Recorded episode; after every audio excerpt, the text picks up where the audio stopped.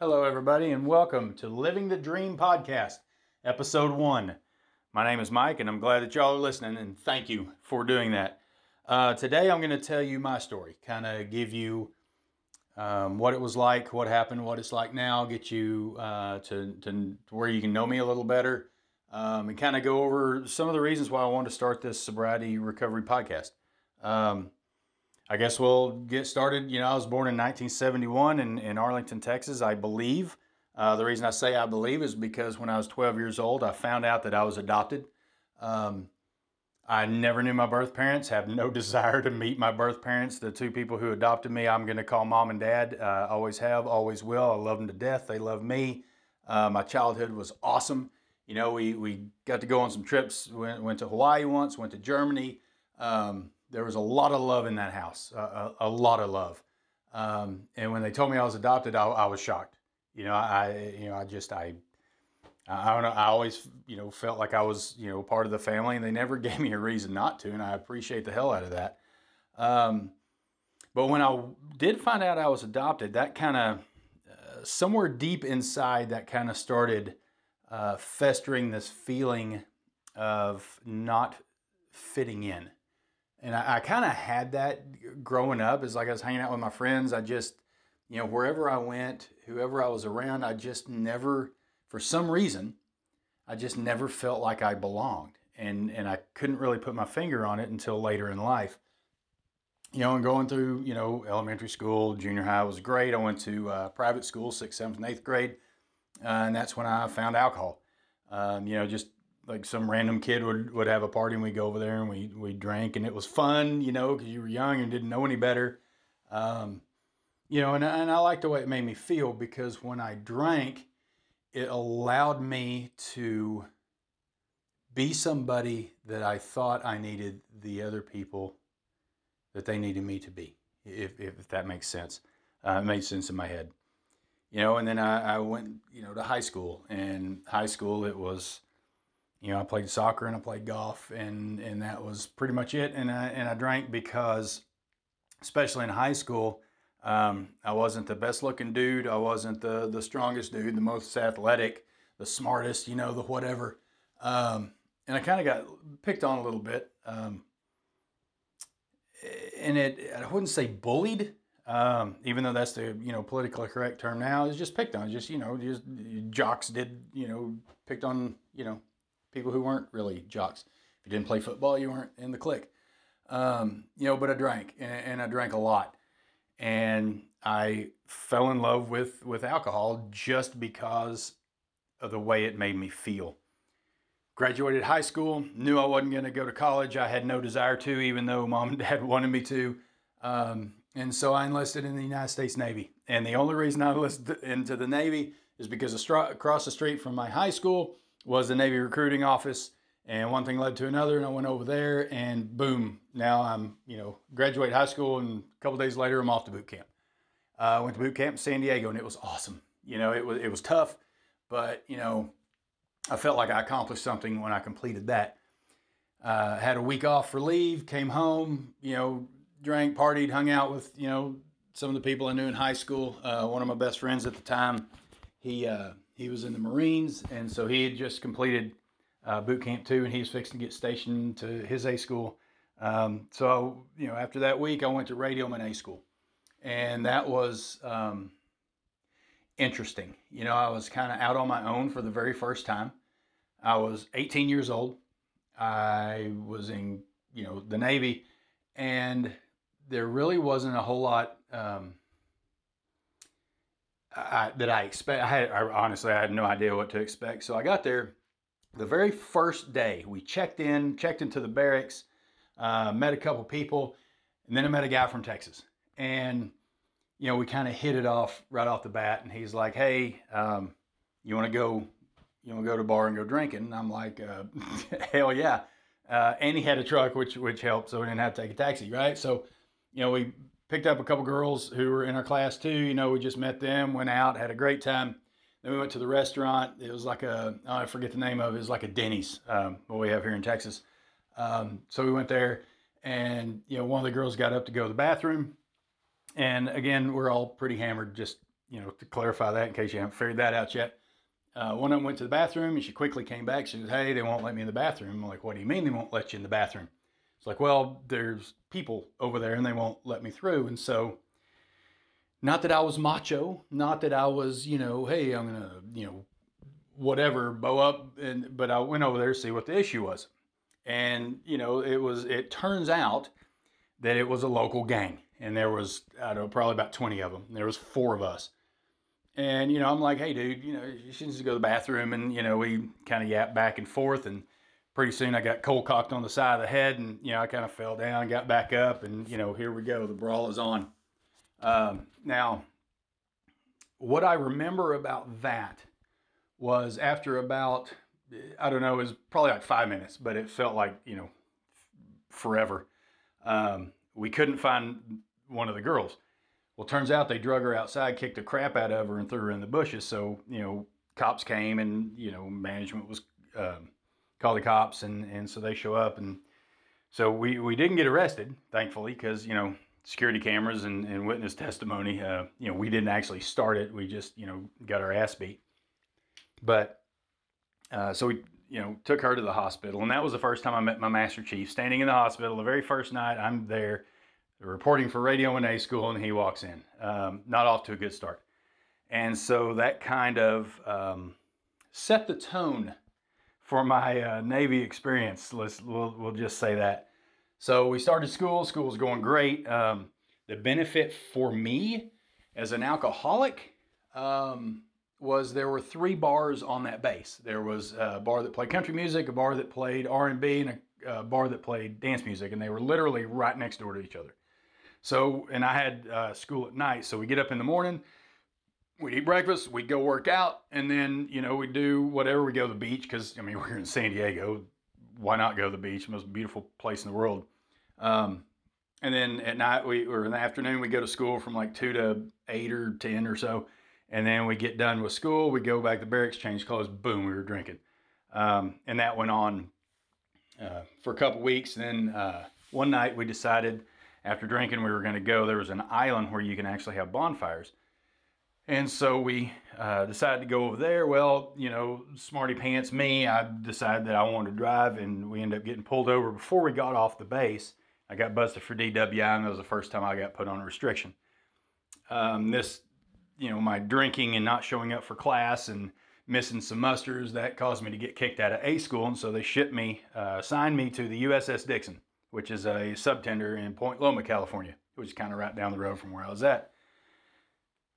A subtender is simply a, a ship, a smaller ship, still a ship, uh, that goes out and resupplies submarines.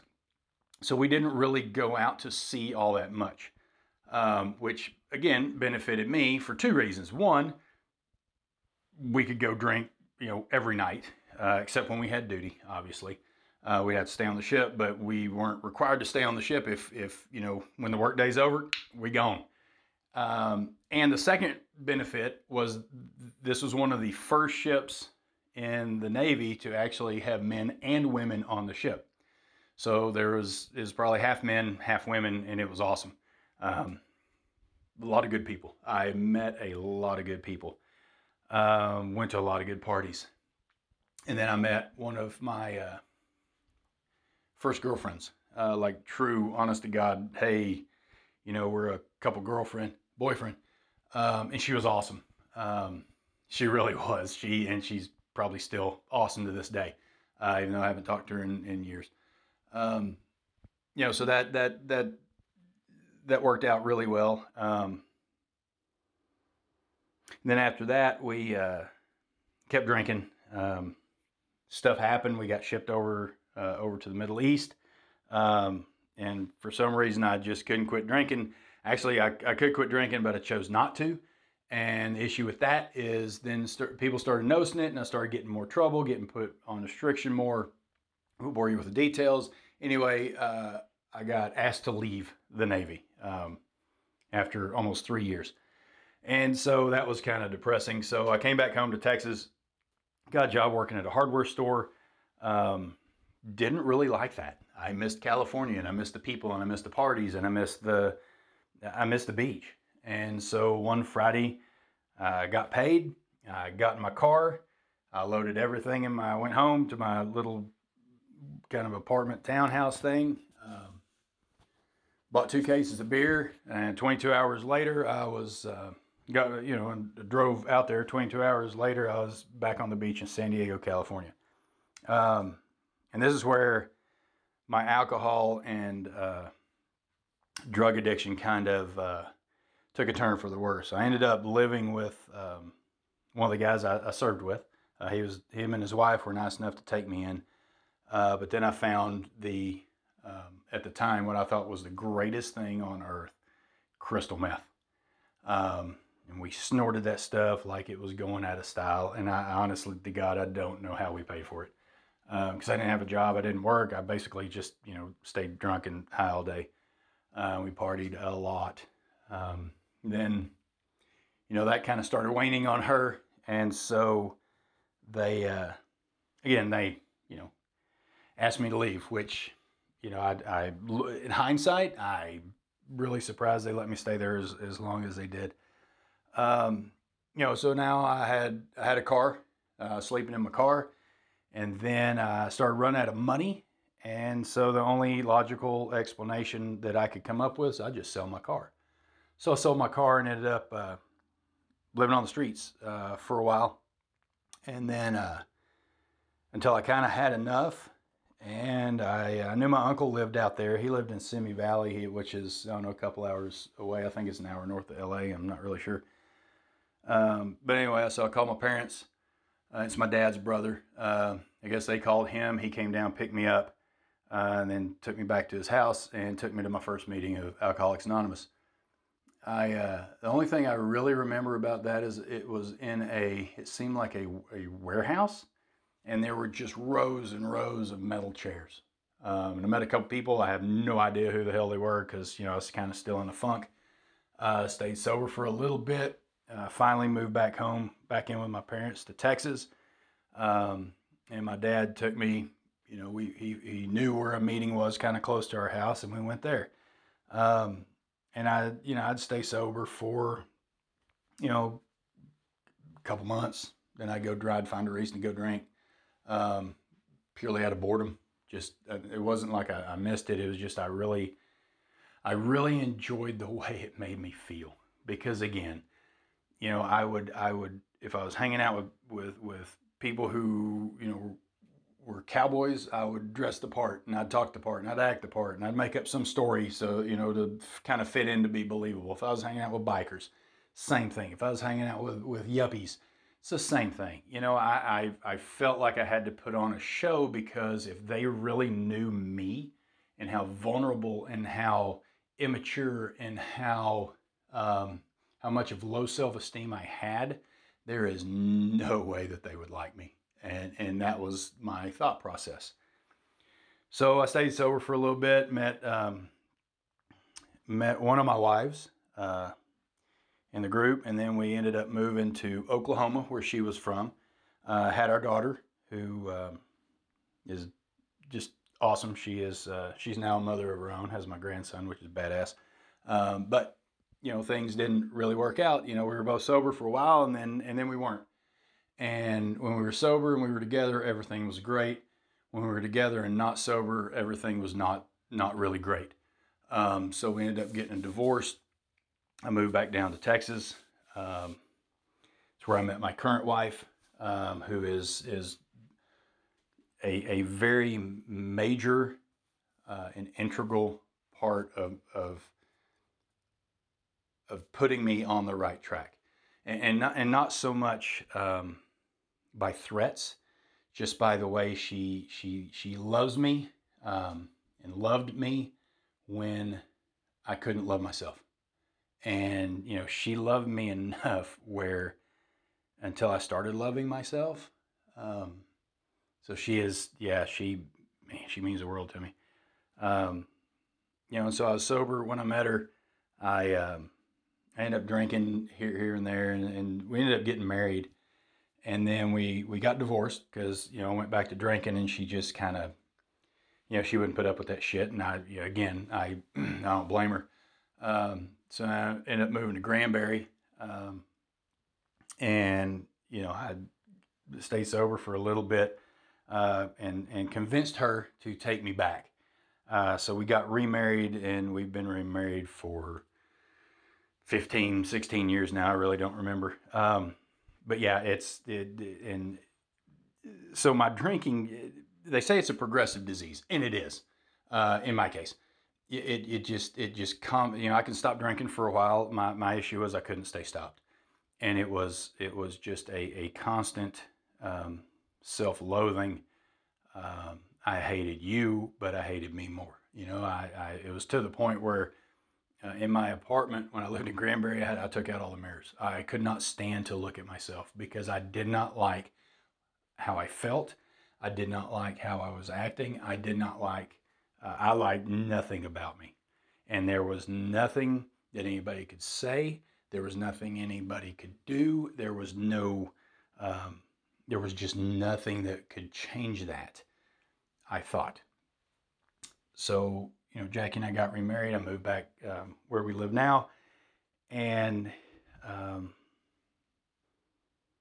I stayed sober for a little bit, and then um, it was pretty much I just I I just stopped going to meetings. Um, you know, you stop going to meetings, and pretty soon you uh, you you know cunning, baffing, powerful as this disease is, it will tell you that you don't have an issue and you can go back and, and drink and it'll be different this time. But it wasn't different. Anytime. It was the same. It was good for a while. And then it just, it was every day. It was waking up and the only thing I wanted to do was, was was get drunk and, and I didn't drink because I liked the taste. I didn't drink because I liked to go hang out with people. I wasn't a social drinker. I'm still not, I'm not social. I'm not really antisocial. I just don't like people. Um, big difference. But you know, I wanted to change the way I felt because when I woke up in the morning, I hated myself. I was like, oh, you son of a bitch, right? And it was that self loathing is the only way I can really describe it. But, you know, I thought I was smart. I could outsmart this thing because I'm a pretty intelligent guy. You know, it took me 27 years to, to get a college degree, but hey, I have a college degree. Now, saying all that, my my alcohol addiction and my low self-esteem and my grandiose ideas of who I think I should be and what I think I should do, the the only solution I had to stop this this this carnage of of wreckage that I have created in my life and everybody else around me's life was I was just going to end it all. That was it. Um, I wouldn't have to worry about me. They wouldn't have to worry about me. They could go on, live happily, you know, and I wouldn't destroy uh, anything else. And I'd be, you know, oh, he, yeah, he was a, he's a pretty nice guy, I guess, right? And that's kind of what I thought everybody would would you know eulogize me as. Um, turns out, God wasn't done with me yet. Uh, May 6, 2010, I was in my garage and I was ready to just end it all. Um,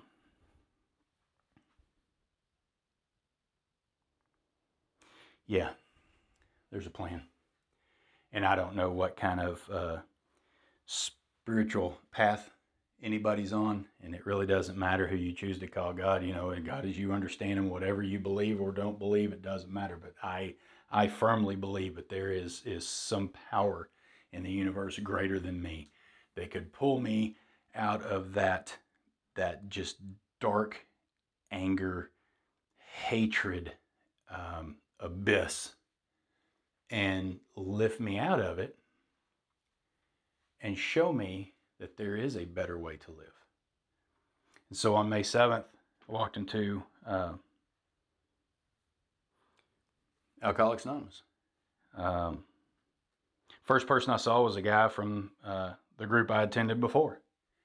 And then I met a guy who, at this current time uh, of recording, has almost 57 years of continuous sobriety. Um, two gentlemen who are very inspirational in my sobriety. Uh, always have been, always will be. Uh, met some really good people. Uh, started going to meetings. I go meeting every day. And what they taught me was how to learn not to love me, but to like me. I had to like me first before I love me. They, they taught me that everything's going to be okay, no matter what. As long as I don't take a drink one day at a time, my the trajectory of my life will keep increasing. And you know, I didn't really understand what the hell they were talking about then. I do now but I just was like, you know what? I, I have no other option. I got no choice, man. Let's let's let's let's actually dive in and let's do this thing. Uh, and so we did. You know, we worked through steps. You know, got into the book. Um, went to a, a, whole lot of meetings that were, um, and, and it's funny because even today, I've never gone to an AA meeting where I didn't take something from it. I have never gone to a bad AA meeting. Now, that's not to say that they're out there. I just haven't found one. Um, and my day of grace is May 7th of 2010. That's a little over, uh, just over 12 years. Uh, 12 years in a couple days. And in that time, I have never gone to a bad AA meeting. Um, today, I have no desire to drink. I have no uh, thoughts, romantic thoughts of it. Uh, to me, that stuff's poison. And the benefit of being sober. Let me, let me, let me, and this kind of goes to why I wanted to start this podcast. I am full of gratitude every morning that I wake up. And it, the, the, number one thing that I'm grateful for is the fact I got to wake up. I didn't have to come to, I didn't, I, I, I know what I did yesterday. I, I know where I'm waking up. I know who's beside me. I know who's in my life. I know, you know, kind of what's, what, what's happening around me. Um, because for the longest time, I had no idea, nor did I really care. You know, today I actually care. It, it's amazing when I wake up and it's just that, just that that that feeling of hey man we got one more shot at this right? Let's go kick some ass today and piss gratitude. You know I, t- I text one of my friends almost every morning uh, my best friend jake i love that guy. Um, he he is a very in, in, in integral part of my sobriety. Uh, like i said he's my best friend and and he's, he's very inspirational uh, to me because i have never met a more positive energetic let's go kick some ass today and whatever we're doing, flipping burgers or, you know, washing the car, mowing the, whatever you're doing, man, be the best you can be. You know, and so I'm incorporating that in my life. You know, he's a great dad. He's a great friend. He's a, you know, he's a great husband. He's just, he's just, he's just awesome. Um, and being sober has allowed me to to have the opportunity to be around people like that right because i don't know about you but i can feel energy from people right? You just you just feel it. It's either negative energy, you can feel that. It's like I don't want to be around those people anymore, right? But then the positive people, if you if you if you exude positive and and and, and confidence and, and gratitude and just man the the people that you attract or the people that, that you're attracted to, it's just in one big gratitude fest. And I know that sounds kind of corny, but if you're in it, man, it's just it's just awesome. You know, and it doesn't matter how much money you make. It doesn't matter, um, you know, where you live, your economic situation. Doesn't matter what kind of car you drive. It doesn't matter the color of your skin, your sexual orientation, or your religion, man. If you if if you are just the the you, be a better person than you were the day before. That is my goal every day. Obviously, it's not to drink. Yeah, don't drink one day at a time. That's that's kind of given for if you're in recovery.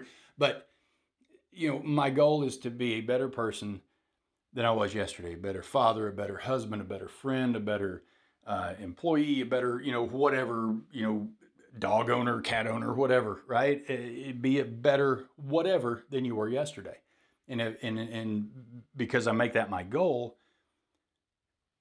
I try to serve others also with, with that same with that same passion. Um, because I honestly believe what we give out, we receive tenfold back. You know, why not wave at somebody, give them a smile, hey, how you doing? Good morning, good afternoon, good evening, whatever. You know, even if you don't know the person, like, hey, you have no idea what's going on in that person's life. You have no idea. Why not try your best to spread a little bit of happiness, a little bit of goodness with all the craziness that's going on in the world today, man. We got to do our best to be more positive and more and, and just and more grateful and happy. Um, And where the name of this podcast came from is everybody, you know, asked me, "Hey, how you doing today, Mike?" I'm like, "Oh man, I'm living the dream," because I am. Because there are things I'm doing today. I, I there, there are things I get to do today that honestly, when I was drinking, I could only dream about.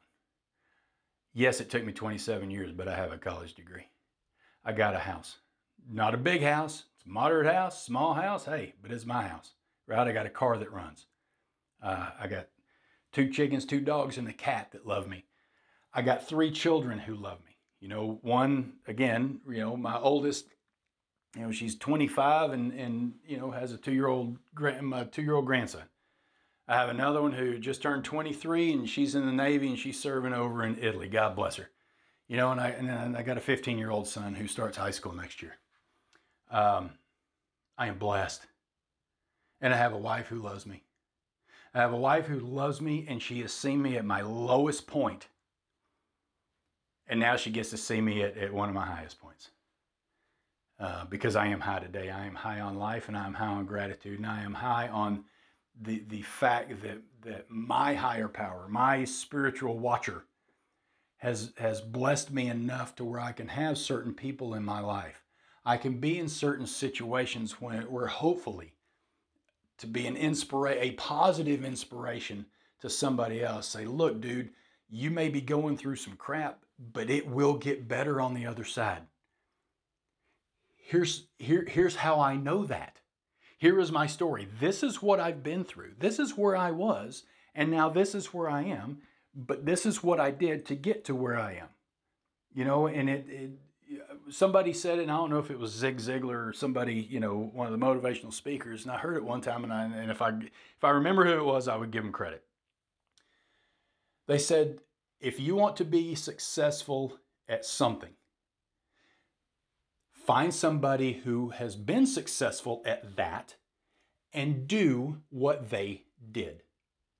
Same way in recovery. If I want to be successful, living sober one day at a time, I'm going to find someone who has, has been successful for longer at sobriety than longer than I have, and I'm going to do what they have done. Because if here's my thought process again, I'm kind of intelligent, not really, but I think I am. If I do what they did, maybe I can get what they got. So that's why I came up with the Living Dream podcast. That's my motivation behind starting a uh, sobriety recovery website or a website, a, a podcast.